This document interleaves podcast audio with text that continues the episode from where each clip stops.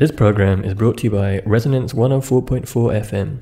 If you like what you hear and want to support our work, please make a donation at fundraiser.resonance.fm.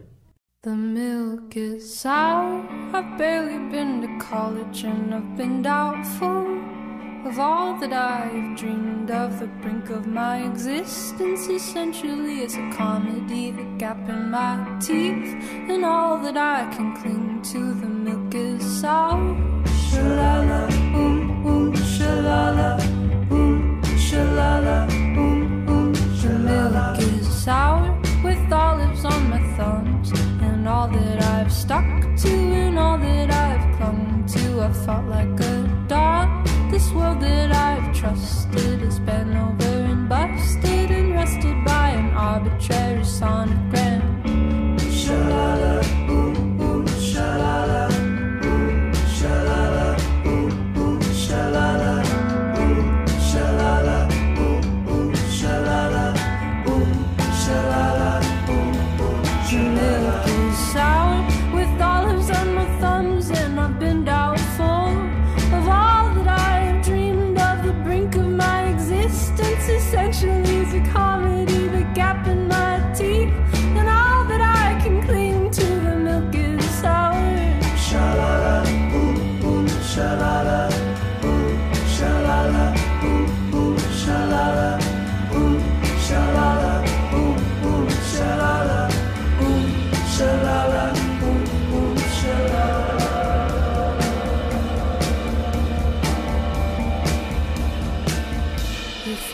go outside, well, nothing's gonna happen. She'll never write a number on a crumpled up napkin. She'll never be your ego, she'll never be your bandit. She'll never get to eat you like your heart's a pomegranate. I'm throwing out the milk, the olives got old.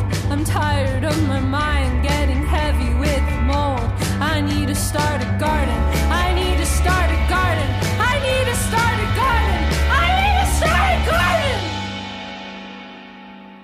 I'm gonna start a garden in my backyard. I'm gonna start a garden in my backyard. Cause making this song up is just as hard. Cause making this song up is just as hard. Ooh, shalala, ooh, ooh, ooh, shalala, ooh, ooh, shalala,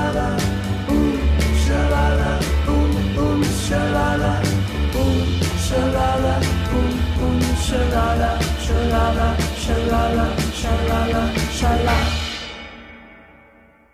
You're listening to the Electric Sheep Film Show on Resonance 104.4 FM and DAB in London. I'm Alex Fitch, and this is Resonance's bi monthly show about cult films, world cinema, and everything in between. You've just heard Um Sha La La by Haley Heynderickx, and all of this episode's music choices are by guest curator Kieron Gillen, a comic book writer famous for such hits as The Wicked and the Divine and Phonogram, as well as runs on comics such as Star Wars, Journey into Mystery, and X Men. Today's show is a celebration of Sci Fi London, the London Science Fiction and International Fantastic Film Festival, which takes place every spring.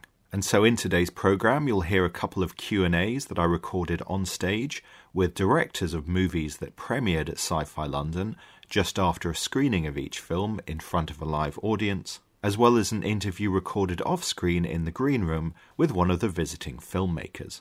The latter is actor and producer Joseph Graham, who in the second half of today's show will be talking about his surrealist suburban comedy, Nothing Really Happens. And before that, you'll hear about the new dystopian German film Hidden Reserves and the parallel universes thriller Alpha Gateway. Let's start off then with Alpha Gateway, directed by John V. Soto, which tells the tale of scientists who have developed a way of travelling between different parallel worlds, leading to unsavoury characters from alternate worlds turning up in our reality and a desperate chase to try and get them home before they do any further damage. So there's an awful lot going on in that film um, fear of, I guess, militaristic societies, the whole kind of history of parallel world sci fi. What was your um, starting point for coming up with this? My starting point was um, I, I uh, co-wrote the script with a uh, writer uh, called Michael White. Michael's a um, very experienced novelist. He, he's written 40 odd books. And uh, he saw my film Needle about four years ago and he wanted to work, or was wanted to catch up and work together on something. And so over the course of um, know, six or seven afternoons having coffee and, and talking about pitching ideas, sci-fi ideas back and forth, we initially were looking at doing a time travel movie, but there's just so many of them, you know, there's just so commonplace. And, you know, when you've got films like Looper, um, and you have, you know, the original was Primer, and there's so many time travel movies, we thought it's kind of been done to death. And we wanted to do something um, that was original and, and, could be expanded upon later.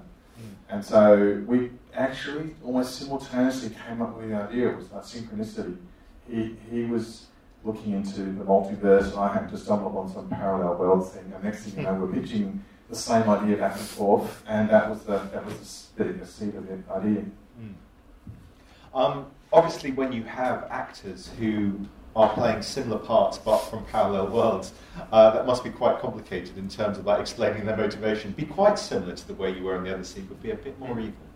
yeah, no, that's exactly right. That was really hard. Um, like, you know, we shot that film in 20 days, which is pretty quick. Mm, wow. And, um, uh, you know, because we're using the same location, um, for instance, with Matt, uh, played by Miles Pollard, he would be good at that in one scene that we might shoot for like you know an hour and a half.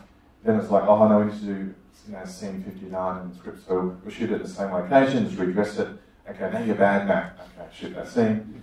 And then two hours later, oh no, we've got to shoot the other scene, scene 64. You're good Matt. So you go back and you go, and, and actually start to do everyone's heads in because they're like, hang on, is he good Matt or bad Matt? We're looking at the script. Yeah, so it was, it was actually really difficult. Hmm. Um, but uh, credit to Miles Pollard, he knew where his character was in, in each time he was shooting. Mm. Um, actors like backstory, even if it's not in the plot. So, did they come up with their own ideas of what had gone wrong in the parallel world? Uh, they did, and I mean, Jacqueline's performance in this was pretty amazing, I think. Um, she's like the heart and soul of the movie. And um, yeah, so I had to, you know, she kind of, kind of interrogates you about the script and wants to know every last thing in your mind about the script. Um, and then, luckily, Michael and I really thought the characters through. And we'd like to, you know, um, work out what she would, why was she doing it, how long has she been doing this research, it's like five years. There's little tidbits of information we sort of feed in the story. But yeah, you have to sit down with the actors and spend a lot of time developing the backstory so then the characters feel grounded. Um, Australia is quite famous for a couple of its soap operas. Um, and I was kind of surprised. That I was expecting a line like, uh, you know, as bad Matt was accumula- uh, acclimatizing, she might have said to him, well, look, grow a beard and we'll pretend that you're your cousin. yeah, yeah, exactly that. I mean, um, yeah, we, like Australia is known, it is known for a lot of soapies, mm. and it's not really known for science fiction. Well, indeed. Um, I, I, mean, there's Mad Max, obviously.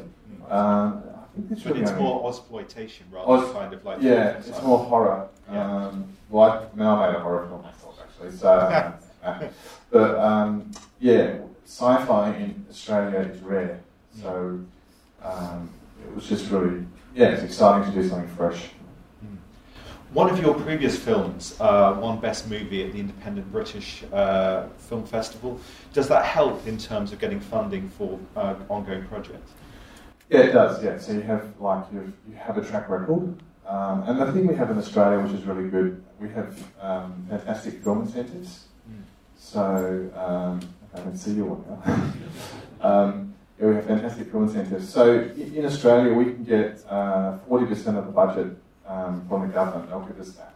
Mm. So if your budget's just say your budget's a million dollars, the government's going to give you four hundred thousand dollars towards that. And then if you get a distributor that tips in 50,000 and a sales agent puts in 50,000, you've got half your budget, mm. some investors in there, and we were lucky we had a Chinese company, owner of this Chinese company loves science fiction. Mm. Um, and yeah, they decided to put in to sort of close the film. Nice. Um, you said uh, at the beginning uh, when we were talking about developing the idea further, are you hoping this will be a hit and you can turn it into a trilogy where we see all sorts of parallel worlds? Well, I'd love to, yeah. I kind of touched on that with, uh, with the end scene with Mac, because he's in, like, we call it the maze world, but he doesn't come back from that, he's done. but the question is, you know, is she, you know, is Reg right? Has she actually gone to the wrong parallel world and rescued the wrong kids? Um, that, that's kind of, I, I, don't want to answer that. I'm leaving that open for the audience to figure out. I've got to watch the film a few more times. Um, but yeah, I'd love to do, I mean, the idea would be, be really cool to do like a TV series. Uh, that would be awesome. Um, yeah, I, I, uh, I, know in the US, because this film's released on, in the US, uh, on, it's gone on like 40 platforms. We, we were selected for the Austin Revolution Festival and uh, Boston Sci-Fi Festival. So the film's done really well over there, and hopefully um, we make enough money that we can do a sequel. Nice. Bring it here! I should have love to. Uh, visually screening at Sci-Fi London 20. Um, does anyone in the audience have any questions? Oh, loads. Okay. Um, well, start with uh, Dave, then you can hand the mic to the first one. Thanks, Alex. It's not the usual one. Um, more a comment. When she first goes to his world, outside there's a black car and it's a BMW, and I thought, oh my god, it's the standard trope. World War II went the other way, and that's what I thought. yeah, yeah, yeah. Um, that's the military world. Yeah. So, um, and you may have noticed that uh, all the characters wear uniforms. So when when uh, Reg sees her for the first time in the World Two, he's like, "Where's the uniform?" So they're they're developing technology for war, and that's why. I mean, the idea is meant we, you know, is a joke. Michael, Michael and I were calling it Trump's world. nice.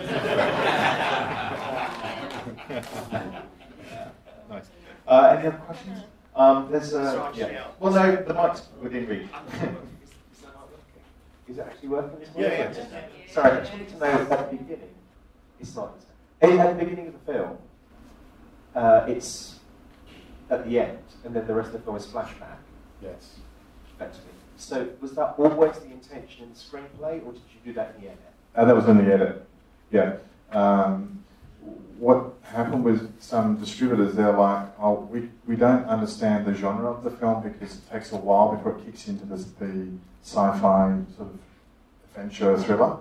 So, uh, and also there was a, a, sense of it just took a little bit too long. If you take out the very opening little scene, it takes a little long to get into the action. So we thought, no, we'll, we'll just cut a little bit out and create a question in the people's mind. Like they're watching it, they'll know the genre straight away. They see, you know, is it cloning maybe? Um, so they know it's science fiction, and then something cool's happening, it's coming up, and it kind of just sort of holds the audience in there for the rest of the film. There was one in this part of the world. Do you actually believe in parallel worlds? I do, and in fact, um, Michael. There is, there is a reason why I asked that. Okay, okay. If you believe in parallel, parallel worlds, there's a strong belief at the moment that the Earth is now flat.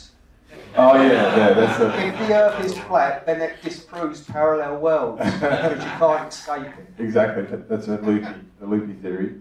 Um, no, I do believe in it, and I tell you who else does. Uh, Neil deGrasse Tyson, and um, uh, the, Australian, the, the, English um, physician, the um, physicist uh, Hawkins.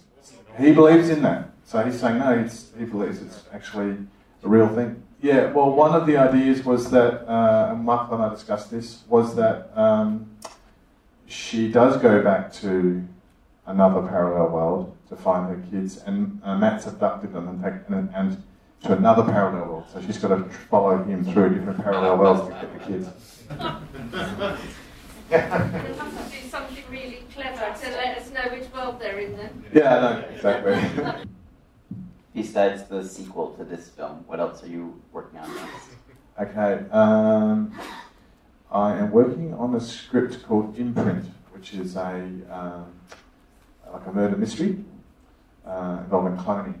So it's about um, a young kid that discovers that he's he keeps having nightmares of being drowned and finds out that um, he's a clone of a scientist who had been drowned.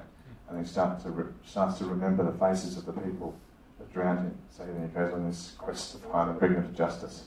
So that's the imprint. How did they get to the maze world? Because throughout the film, they were going from box to box to box. Agreed, yeah, yeah, good question. So Ma- Maze World, this is uh, again high concept. uh, Maze World is um, that actually is a teleport box. That's that that World is like a prison world, and that's where all bad people go um, from other parallel worlds, and that's that those um, yeah those uh, boxes have their own little teleport facility. It's all sort of built into the walls, and um, and she switched it to 400 petawatts. You may have noticed on the screen it was 350, and she just pushed it right up to 400. And she didn't plan that; it's just she's just setting them off somewhere. And we went through about we had like 30 different ideas. We were actually think, was thinking of putting him back with the dinosaurs, but but we thought something cool like a maze world. Did that. Uh, why are you using petawatts? That's quite a large amount of energy. It's a huge amount of energy. Yeah, we know. It's we know. more like, microwaves or fridges, but that's like 100 watt maybe. That's like more Oh, than 100 yeah. megawatts. You know, a thousand megawatts. Oh, it's a huge amount. Yeah, totally. We, we the thing, and that was Michael's idea, was that it had to be a significant amount of um, power, which is why Red keeps going. You're going to blow the grid. You're going to blow the grid. And where the office is situated wasn't really explained in the film, but it's actually next to a power station in real life. Are you worried about the carbon footprint of this technology? Um, You'd have to answer that. Um, any, any other questions? And so the scientist that you keep referring to in the film, because I don't know who it is. Tegmark? Is he a real person? Tegmark is, yeah, Max and Tegmark. was he a consultant on the film? Uh, no, we just read his theories. So what is the level two world? Because I want to go there in the next film. That, uh, yeah, with Max, yeah, Max Tegmark has got, there are various levels of parallel worlds, and um, Level two is off limits. yeah, it's off limits. It's basically where so there's one and three. Level two is um, the laws of physics are different. So Can we yeah, go there in one of the sequels? possibly if we could do a TV series, that'd be nice.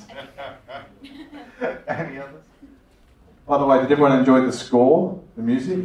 Yeah, Yeah, that was uh, a friend of mine, Thomas Rauch. He's a composer in Victoria, and uh, he spent he probably spent um, a good six months working on that on the music. And the mix, the sound mix, was done by a guy called Christian Scallon, who mixed one of your films, um, Elizabeth. So he was the sound mixer on that, and uh, he decided to get involved in this. And the guy that graded the film, so he, the actual, obviously had um, my DOP, David LeMay shot the film, and then we have a guy who does the colorization and the grade of the film, and that's a guy called Billy Whiteshell, and he graded Lord of the Rings. So I was really lucky the people I managed to pull in into the project. Um, you mentioned a moment ago about the uh, was quite close to the power station. Was there anything else that you'd have liked to include uh, that, that got cut? Oh, um, the actual original cut of the film was two and a half hours. So this is a one and a half hours. So we cut out a lot. There was a lot of stuff that we cut out. Um, quite, quite a few scenes. It's just, um, you know, audiences now. I would have liked a longer cut actually, but um, audiences have a, a seen a very like a, a lower threshold for um, slowing down action. They just want action. I think it's like the MTV, MTV generation or the, YouTube generation. They want it fast. So our, our, dis- our sales agent distributors like, no, you've got to cut it more, cut it more, cut it more, cut it more. Have you seen The Hobbit? I went grey watching. yeah, no, I think that. Oliver look, I love anything Peter Jackson does. You know, we love and love his work. Um, but I just felt that yeah, it was a, did feel a bit stretched because it was um, it was rather than the Lord of the Rings. Obviously, was a trilogy of books, but Hobbit was just one book and they stretched it into three films. Any other questions? No worries. Thanks, guys. Thank you for having me.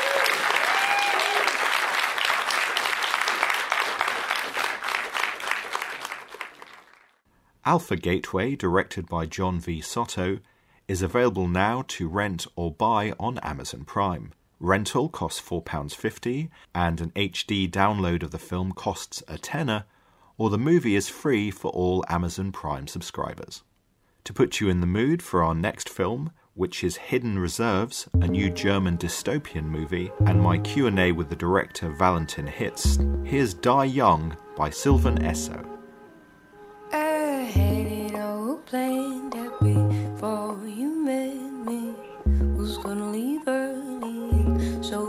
Swiftly. Maybe in a fire or crash off a ravine.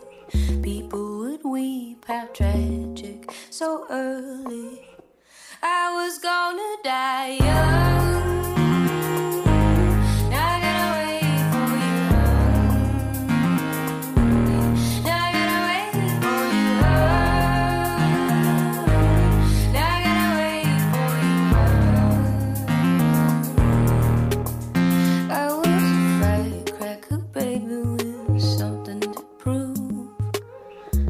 Gotta contend with the living blues. I could have missed it.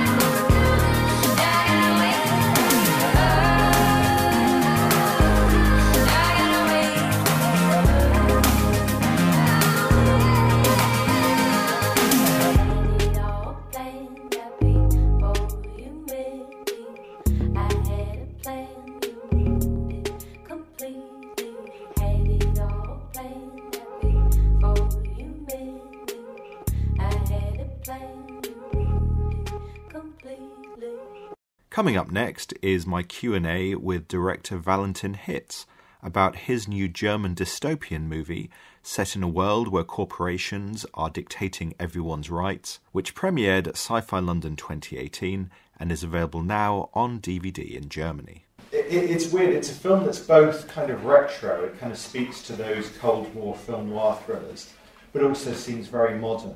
Um, thinking about things like the way Russian hackers have influenced, you know, our feelings in the West, uh, the way that insurance is becoming something that people worry about in terms of, you know, their longevity as lifespans extend. Are those the kind of things that you were thinking of when you were planning this movie? Yes, of course. It, it, it's somehow this this uh, need for security, some, which which is uh, dominating our all of our lives. Meanwhile, I think that was one point, but th- there was one thought which is uh, I think is the origin for hidden reserves. Uh, it's the the idea of not being permitted to die, and um, And this idea, because it's it's on several levels. On one level, it is this uh, mankind's dream of eternal life, but from a negative perspective. On the other hand, it, it, it, it somehow uh, describes uh, a process which is interrupted, uh, not being allowed to die. And then on another level, even there is, uh, um, it somehow implies an authority which is uh, deciding over life and death.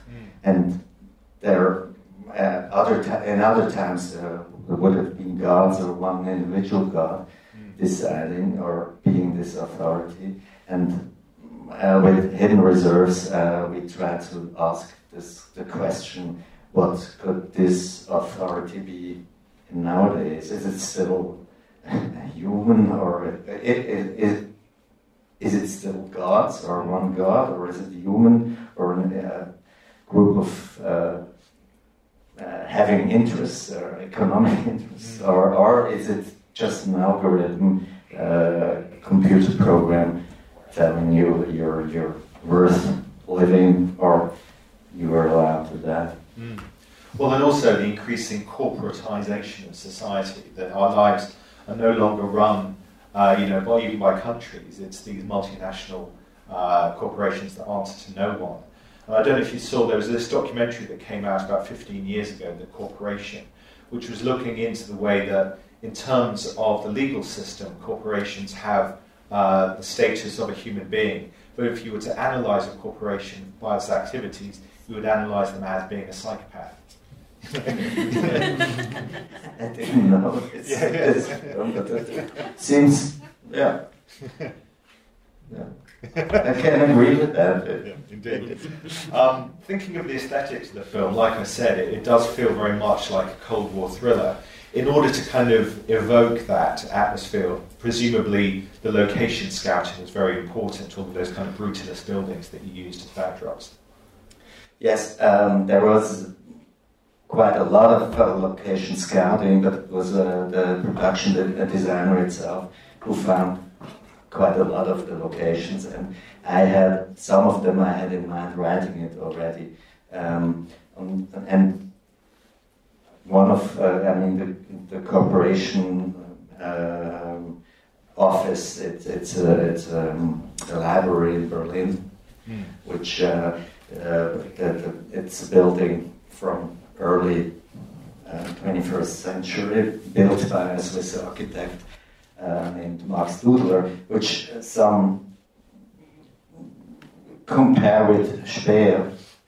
so uh, uh, coming back to the brutalist, or even somewhere else. Uh, but and, and, on the other hand, it's of course it's uh, the, the the work we did with the, with the director of photography because we somehow I asked him to if we find an aesthetic um, which is of course a color film but uh, people going out thinking of uh, having watched uh, a black and white movie so this is again this uh, retro style Mm. kind of uh, reference Mm.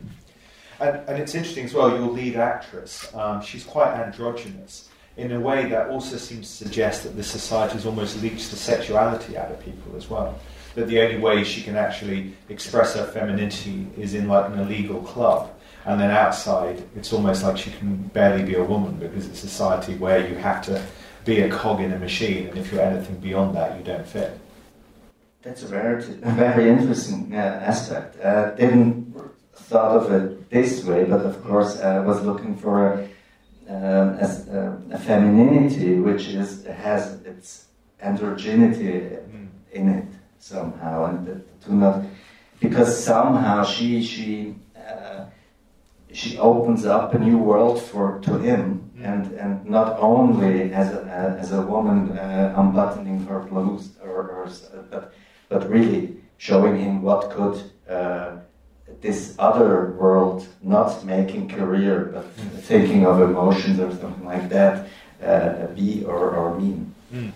And equally, then, when we see him naked, we see that he has tattoos. So when he has clothes on, he's another corporate drone who's identical to everyone else, and it's only through intimacy you can see actually there is some personality that's being covered up.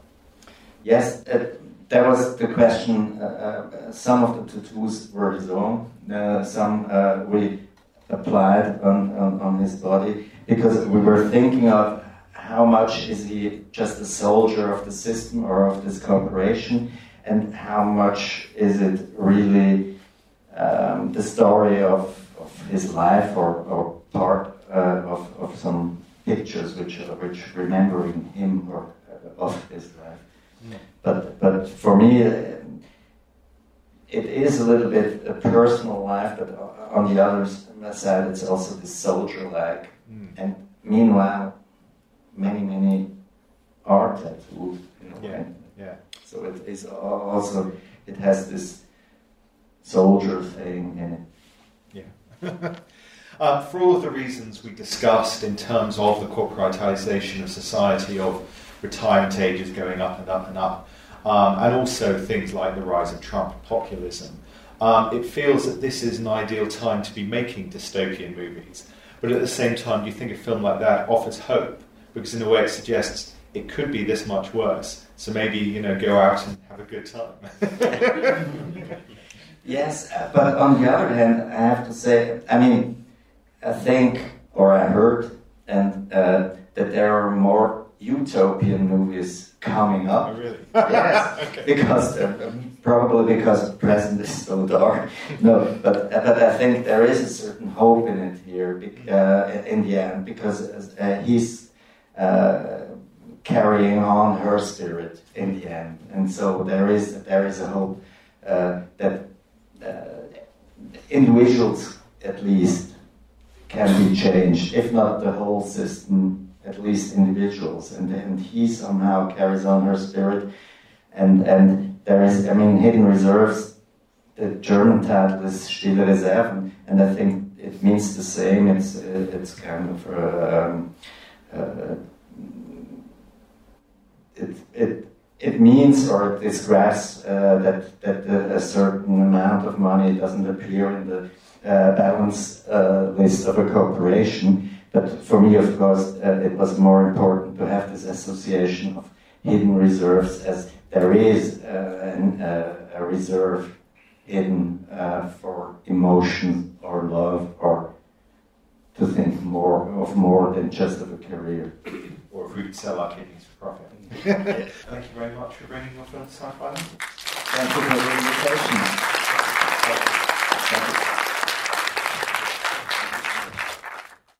Hidden Reserves, otherwise known as Stille Reserven, is available now on DVD in Germany and to buy from Amazon.co.uk. Search for S T I L L E R E S E R V E N to find the German name for Hidden Reserves, and the DVD comes with English subtitles and is well worth a watch. In the second half of today's show, I'm talking to the producer and actor Joseph Graham about the new American indie film Nothing Really Happens, a surrealist comedy set in suburbia, which in its own way is as disturbing and life questioning as such movies as Brazil and The Matrix, but done in a classic American indie style. To put you in the mood for a bit of soul searching and life identity on the outskirts of Houston, here's You're So Cool by Jonathan Bree.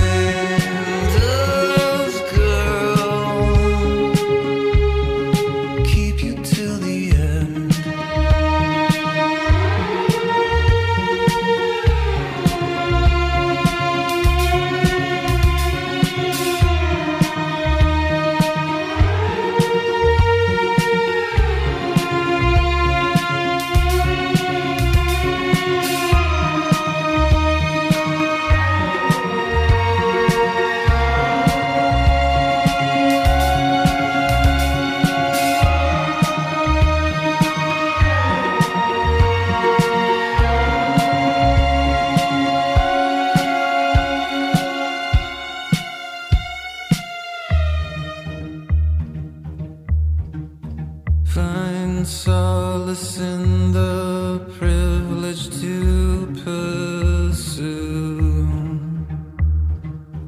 Most people are crushed into servitude.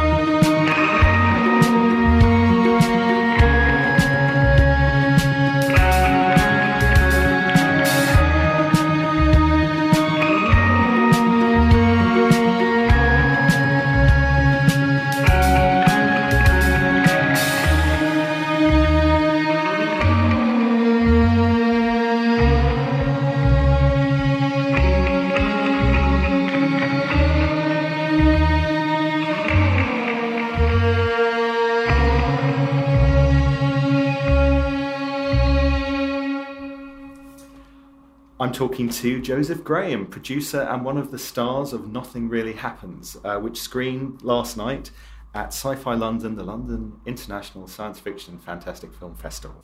It was a really intriguing film. Um, uh, it's always bad to compare a film to other people's work, um, but it's what everyone does. So when I tweeted about it last night, I said um, it's like The Matrix directed by Kevin Smith or Slackers directed by David Lynch. were, th- were those any of the kind of influences I you guys? have not heard that, but that is amazing. I really, I, I like that so much. The Matrix, directed by Kevin Smith. That's yeah, that's right on. About the same budget of Clerks. It's yeah, and the, the same kind of uh, well, not quite filthy humor, but awkward humor for sure. I was eavesdropping on you talking in the foyer last night, and you were saying to someone that when you read the script, you were kind of like astonished that's the direction it had taken. There wasn't that much collaboration then until the final version arrived in your hands. Well, yeah, Justin Petty, the writer director, he he wrote basically a short at first, and Hmm. uh, it, yeah, I read it and I was like, I like this. I like the weird kind of sensibilities of it and the comedy of it. But I was like, it doesn't really feel like it has an ending Hmm. or a complete story, I guess. Hmm. So I was like, write like another day. Because at first it was just one day of this Okay. man's life. Then everything was very boring but strange. Huh. And then he wrote another day, and then I was like, it- it misses, it's still missing some pieces, so I got a little longer, and then I, and then we were both like, this is a pretty good thing, but it's like 50 pages, so let's maybe bring in like another character and like come up with some more plot. Actually, let's throw in a plot. Hey, let's get crazy. Mhm. And then yeah, yeah, we um, we kind of worked on it for a few more months, and uh, we're like, I guess we could just shoot this. Like, no one, yeah. We sent it off to a few film festivals that read scripts and whatnot, but nobody really responded very positively. And we were like, this isn't very complicated. Maybe we can shoot this. Mm. Well, it's funny. I mean, the whole idea of what is a mainstream script and what is an indie script. You think these days those kind of lines were a bit blurred, but I guess everyone is so still concerned with how um, something might make money that there's still a lot of aversion to risk taking.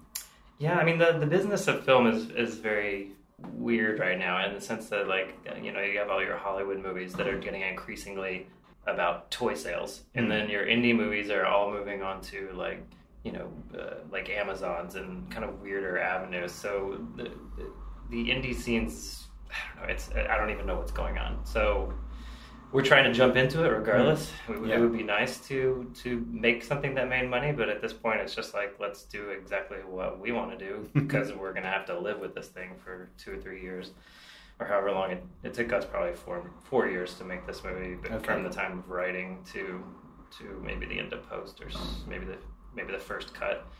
But yeah, uh, if you're gonna work on something without you know anybody funding you, you, you better like what you're doing. Hmm. Otherwise, you're gonna kill yourself. Well, there was a there's a credit right at the end of the uh, the credits roll which says something like, "And this is dedicated to the Texan Festival who told us that our movie would yeah, never." I, I don't remember what that guy's name was or what his movies were, but we were sitting at a round table at uh, at uh, yeah, I won't even say the festival, but we were we were chit chatting with this guy, and we were like, we have this script, and like we want to shoot it for like nothing, like no money. We'll just use like chump change, and he was like, that's not a movie, and we were like.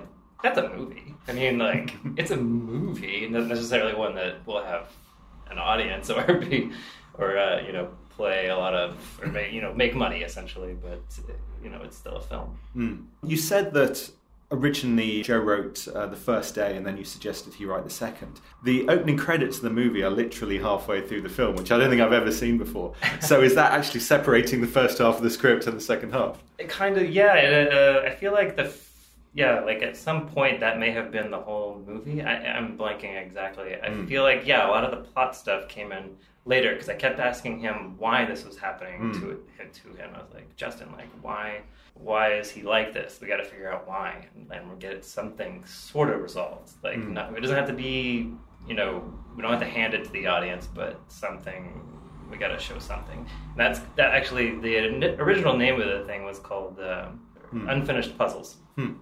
So at some point, I was joking with him because I was like, nothing really happens in this movie, and it, we just kept saying that so many times that it became like our joke. And then the thing with the middle credits, yeah, maybe a little bit to do with that, but there's a Japanese movie called Love Exposure that's like Ah. a four, four, four or five hour movie Okay. and they don't do their credits till like an hour and a half into the movie. It's a fantastic film, Okay. but it's like a religious epic about an upskirt photographer. It's, it's, it's absurd as it sounds, but they did it in that movie, and I was like, I think that would work really well for this movie, so it sort of separates the day, obviously, and then like kind of the style of storytelling. I would say.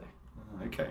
Because I think the only time that I'd seen before was um, there's a series on Netflix called uh, The OA, and in the first episode of that, the opening credits occur Yeah. like 10 minutes before the end. People have recommended me Yeah. that, but I, I haven't That's seen good. it myself. That's good. But almost like that just introduces the concept, and then you get to the point where the story begins. Right, And yeah, there's only 10 minutes left. You know? yeah, it's pretty much the same though. I read a couple of your webcomics uh, online today, one of which is a photo comic about, uh, it's a sort of riff on the island of Dr. Moreau with uh, zebras and. Um, Oh, the uh, the ostrich. and ostriches. That's not even me. That's Oh, really? Uh, that's Okay. uh, my my co co writer co creator of Monomania Okay. Made uh, made that, and I and I I encouraged him to do so because he sent me like a few things. But yeah, I, that's mostly Michael Como out there. If you're if you're if anybody's interested, I don't even I can't even remember the name of it because he did it so long ago. But it is weird. Yeah, yeah, definitely. um, and, and the other is a kind of dystopian, vaguely superheroic sci-fi drama all about wars over water, where it's becoming a, uh, a scarce resource. And, Right. and you've got kind of vigilantes saying, "No, you need to recycle water. If you're going to pee, keep the pee." You know, kind of thing. uh, you wrote that one. Yeah, yeah. Me and uh, me and Mike co-wrote that one, and uh, I guess created it. Neither of us are artists. Uh, the guy Jeff Sebesta, who now lives in Kentucky, we met him at some point, and yeah, we just we've been doing that for two, three years, I guess. About to come up with the second one, I Mm. think, pretty soon. Hopefully over the summer or in the fall. But yeah, it's uh, it's it's I don't know how to describe it. It's a weird tone. It's like taking sort of environmental issues and sort Mm. of uh, con- even like a lot of conspiracy theory ideas, but then adding like wrestling on top, like American style, like Ric Flair style, like silliness, and then it Mm. just it's very it's very weird. There's a talking monkey. So, in terms of being a creator, of being a storyteller, you worked in film, you've worked in comics. Is it whatever media kind of suits the story that you want to tell? Yeah, I mean, um, obviously, movies take a little. bit yeah, exactly. Like we had had a, initially written a script for what was then called Water Boname, Mm. uh, which is now Monomania. We wrote it as a script, as a movie script, like just for fun. But I was like, "There's no way we could ever make this. Like, I have no idea where to start. It's just really, really crazy and like too many strange things going on." And I was like, "I guess we could try to do a comic. I don't, I don't know much about it, but we started." Excuse me, looking into it a little bit. Michael actually reads more comics than I do, but I was Mm. like, let me catch up. I'll try my best. Certainly, when you're not being funded fully uh, and you want to do something really crazy, graphic novels are uh, Mm. are a route to go. And maybe, you know, my hope is that like someone's like, this is awesome, and I would be like, yeah, let's make a cartoon or a cartoon movie or something. I don't know. I think it would be great for like Adult Swim or something like that. Mm. Well, certainly at this kind of historical moment in time, it seems like studios are just buying up any comic they possibly can for adaptation. Right. If we get if we could get like a massive following, that would be great. And then uh, we could just do that forever. So at this festival, you know, you've been uh, mingling with, I guess, fairly devout sci-fi fans who are quite happy to watch relatively obscure things and like the literature side as well. But obviously, having made a comic, presumably you've also taken that to independent comic cons to sell it. Have you, you know, met comic fans through that route as well? Yeah, I mean, we we've done a few shows around Texas mostly. We haven't we Mm. haven't breached outside of it yet, but you know, it's coming along. It's uh, we kind of took a little bit of a break because uh, one of the artists moved away and he had a kid and stuff, so it was like a little bit of a gap. But uh, things are fully rolling now. As far as fans, like I am outmatched. Like I said, I don't, I didn't grow up reading a lot of comics. I read Mm. the few here and there, like, but yeah, I, I we go to comic book shows and I'm like, Mike, I don't know how to talk to people about like whatever. Batman and Wolverine got in a fight. Right, I don't know, like about how Wolverine or what is it, Hulk tore apart Wolverine at like in some comic in the nineties. So you do know that, otherwise okay, you I, wouldn't well, I only know that because someone told me about it. I, I've not read that book. In terms of kind of like your inspiration for things, I mean, you were the producer on Nothing Really Happened, so obviously you had conversations about the direction of the movie. I mean, it seems to be tapping into that kind of David Lynch vibe of the kind of hidden darkness and the hidden sur- surreality that goes on in suburbia. Were those mm-hmm. the sort of starting points? I don't know that he's terribly. Inf- I don't know what his influences are. no, I'm just kidding. It was probably more. Um, there's, this movie called Wrong that's from this French director, and I'm gonna blank on his name, but he's Mr. Oizo. Mr. Oizo is his like musician's name, Oh, okay, I'm blanking okay. on his name. Huh. But he has this great movie called Wrong, and he has this like Hmm. really bizarre style, and it's very absurdist, like maybe Hmm. very French. I think that might be where there's like a little bit of a French element going on in the movie.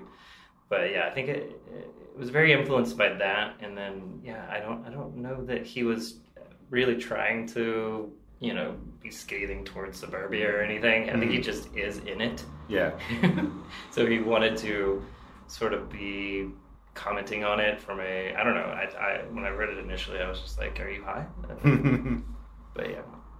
But certainly, I guess then in terms of the theme of the film is kind of how do you get out of the rut that you're in if you don't feel like you have a personality or any ability to have a conversation, and that seems to tap into similar concerns with what's on screen in the Matrix. You know that in that Keanu Reeves is given the option of do you stay allusion with to the Matrix. Well, you know, It makes me finding very a flower. uh, are you going to stick, you know, with your dull office job that you hate, or are you going to kind of wake up to the real world, which might actually be horrific, but at least it'll be different? Which seems to be kind of one of the themes of this movie.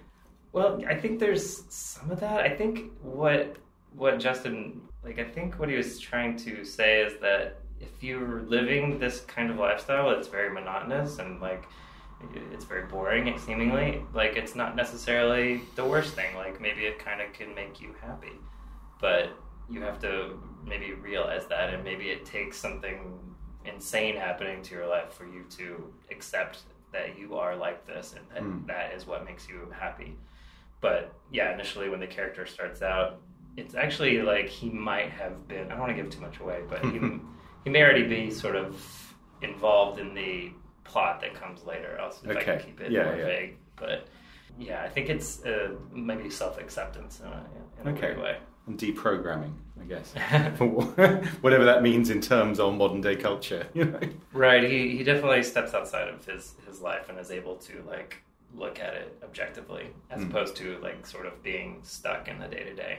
The thing is that I don't think he makes a lot of big changes, which I Mm. think is maybe a faux pas as far as like Mm. script writing maybe but we Well- were like you know like this character doesn't have a huge arc it has like one but then it kind of comes back to where he was initially a little bit but maybe not i don't know Well, there's an Alan Moore comic called uh, Promethea, and in that, the comic, you know, was heralded as it will end with the apocalypse, and everyone was like, "Oh gosh, it'll, you know, be an explosive end of the world." But actually, he was thinking in terms of just revelation that everyone wakes up one morning with a greater realization of what their life is and what their life means. And so, in that sense, they wake up to a new world, but only because their perspective has Oh, changed. yeah, I like that. I'll have to, I'll have to pick that one up. I, I, I probably only read The Watchmen or Watchmen. I don't know. but yeah, that sounds good. Yeah, it's yeah, kind of in that vein. Mm. And in terms of the latex women's suit, when did that come up in conversation? Uh, you know, initially it was written just as an old woman character. It wasn't. This is adding plot elements to it Well- initially it was just kind of a weird, weird character that was like Yeah. floating around taking people's neighborhood. but at some point we decided through conversation it was like, what if it was that character being that character and Sure. sort of that? What would that mean if th- that character was disguising himself as an old woman? I was like, Hmm. that's pretty good. Let's let's try that. But then we had a lot of conversations as well about like how we do that. Would we have an actual old woman Hmm. play this and then be like really silly where it was like you know you Mission take off Impossible. a mask mission exactly Yeah. like Mission Impossible where it's like an actual person playing it until the moment they reveal Hmm. themselves. But yeah, we ended up going with like probably the biggest prop of the most the most expensive thing we or the biggest expense of the movie was this like yeah pretty heavy latex mask and Mm. shooting uh, in like July or August of in Houston, Texas, outside and running around like a madman. It was uh, a little overwhelming. Okay. But I, I mean, you know, as a, as a member of the audience, when that character first appeared, uh, when the old woman first appeared, I did think, is this a man? you know, but it didn't seem to be dealing with, you know, kind of any sort of trans issues, but more the sort of shift of identity that the whole film seems to be about. To Right. I- I think is the person you've met really the person you think they are? Yeah, I think he's doing it to sort of bring up a point about that you're you know you're going to die and that you know you should be living your life more fully or more like I at least think I'm living my life. Mm. like that the the the Carl, the Carl character is a little delusional, obviously, but yeah, I think it's I, he's obviously a little crazy, but yeah, he's just bringing it up. I think to let's talk about old age with Hmm. with Dave, who uh, clearly is just living day to day. In terms of the shoot itself, you said it took a number of years to make the movie as a whole, but the actual shooting was that done in a fairly short period of time, or was it scattered over a number of years? It was scattered over the course of probably maybe a year for Okay. maybe a year and a half. Okay. Uh, yeah, we mostly did it on weekends and like weeknights because all of us, well, not all of us, well, some of us during that time were working, you know, regular jobs. But Mm. yeah, over the course of a year and a half, and then. Or maybe it was like a year, and then we chopped it up and we had like an edit, and it was like it's not good enough. Let's add like some more scenes because I think people are going to be too confused. Mm. So we started rewriting a little bit and then added a few scenes and then yeah, so probably yeah, a year and a half I would say. Okay. So I guess as producer, then you also had to keep an eye on continuity because if you're shooting over a number of months, I mean, I guess you know the um, the the climate in Texas is probably more temperate throughout the year. It's- you know, yeah, it's, it's- not going to be snowing, for example. Well, yeah, we don't have to deal with snow. It's just it's rain and, and rain and heat. Really, the rain was surprising to me because like I felt like I knew Houston, but when you're trying to shoot stuff and it just is randomly raining again, it's like I, I thought it was always dry here. And you know what I think it was is like when I first moved there, it we went through a uh, like a drought for Mm. like three or four years. It was like never rains here. It's great. But then yeah, it, it seems like every it seemed like every shoot that we did outside, it rained at least a little bit, or the threat of rain was around. So it was just about avoiding water and getting all your stuff wet. In terms of the future of this film, have you spoken to distributors? You're going to try and get it in more festivals. Uh, yeah, well, this is kind of the beginning, so we're we're still out for several festivals. So we're hoping that it's uh, plays through. I guess most of them are in the fall, so we're hoping to play a few more in the fall and do a premiere there, and then. I don't know about distribution, but that would be great if somebody wanted to buy it or wanted to distribute it. But uh, we'll put it out in some way, and it's. Re- I really think it's just going to fund the next thing, which uh, we're kicking around some ideas and some some uh, basic script ideas. Are. Because there's a mention on your website about a short film as well about dogs. Oh yeah, uh, dogs do less. That's just uh, it was just something to just kind of stay. You know, filmmaking is a muscle, and you Mm. gotta gotta keep uh, keep it uh, moving. But um, yeah, it's just something we shot a couple months ago, but I don't know what we're gonna do with it exactly. But it's done. we had a DeLorean. It was real cool. Fantastic. It was mostly just kind of uh, two characters talking about something. So Okay. yeah, dogs and less. But you know, special edition DVD, you can Yeah, put the feature and on the there. short. you know. cool. Thank you very much. Cool. Thank you. Joseph Graham's film Nothing Really Happens is still looking for a distributor, and you can find more about the movie, including clips and the trailer, by going to nothingreallyhappens.com. You can find more about the filmmakers by going to themonstercloset.tv, which features all their various film and comic book projects. And for their webcomic Monomania, please go to monomaniathecomic.com. All of today's Q&As and interviews were recorded at Sci-Fi London, the annual science fiction and fantastic film festival which takes place every May. This year, Sci-Fi London is taking place between the 15th and the 22nd of May at the Prince Charles Cinema in Leicester Square and Stratford Picture House in East London. For more information, please go to sci-fi-london.com. And a film that premiered at the 2012 Sci Fi London Festival, Cycle, is now available to download for free from Vimeo. And to find that film, please go to vimeo.com stroke cycle the movie and is well worth a watch. Another classic sci fi film, Alien, is being screened in South London as part of the Screen 25 initiative on Friday, the 1st of February in South Norwood. For more information about this screening at Harris Academy, which is taking place at 7:45 on the 1st of February, please go to screen25.com and click on What's On. You can find all previous episodes of the Electric Sheep Film Show by going to electricsheepmagazine.co.uk stroke events. And the Electric Sheep Film Show will be back on the third Wednesday in March. I'd like to thank comic book writer Kieron Gillen for curating all the music tracks in this month's episode, and the four tracks that you've heard by Haley Heynderickx, Sylvan Esso, and Jonathan Bree, not to mention our closing track by Madge, were taken from his top 40 tracks released in 2018 in the second half of that chart. Tracks taken from numbers 1 to 20 in his top 40 will be featured in the next Electric Sheep film show. So to close, here's another one of Kieron's chosen tracks, Fight or Flight Club by Madge. Thanks for listening.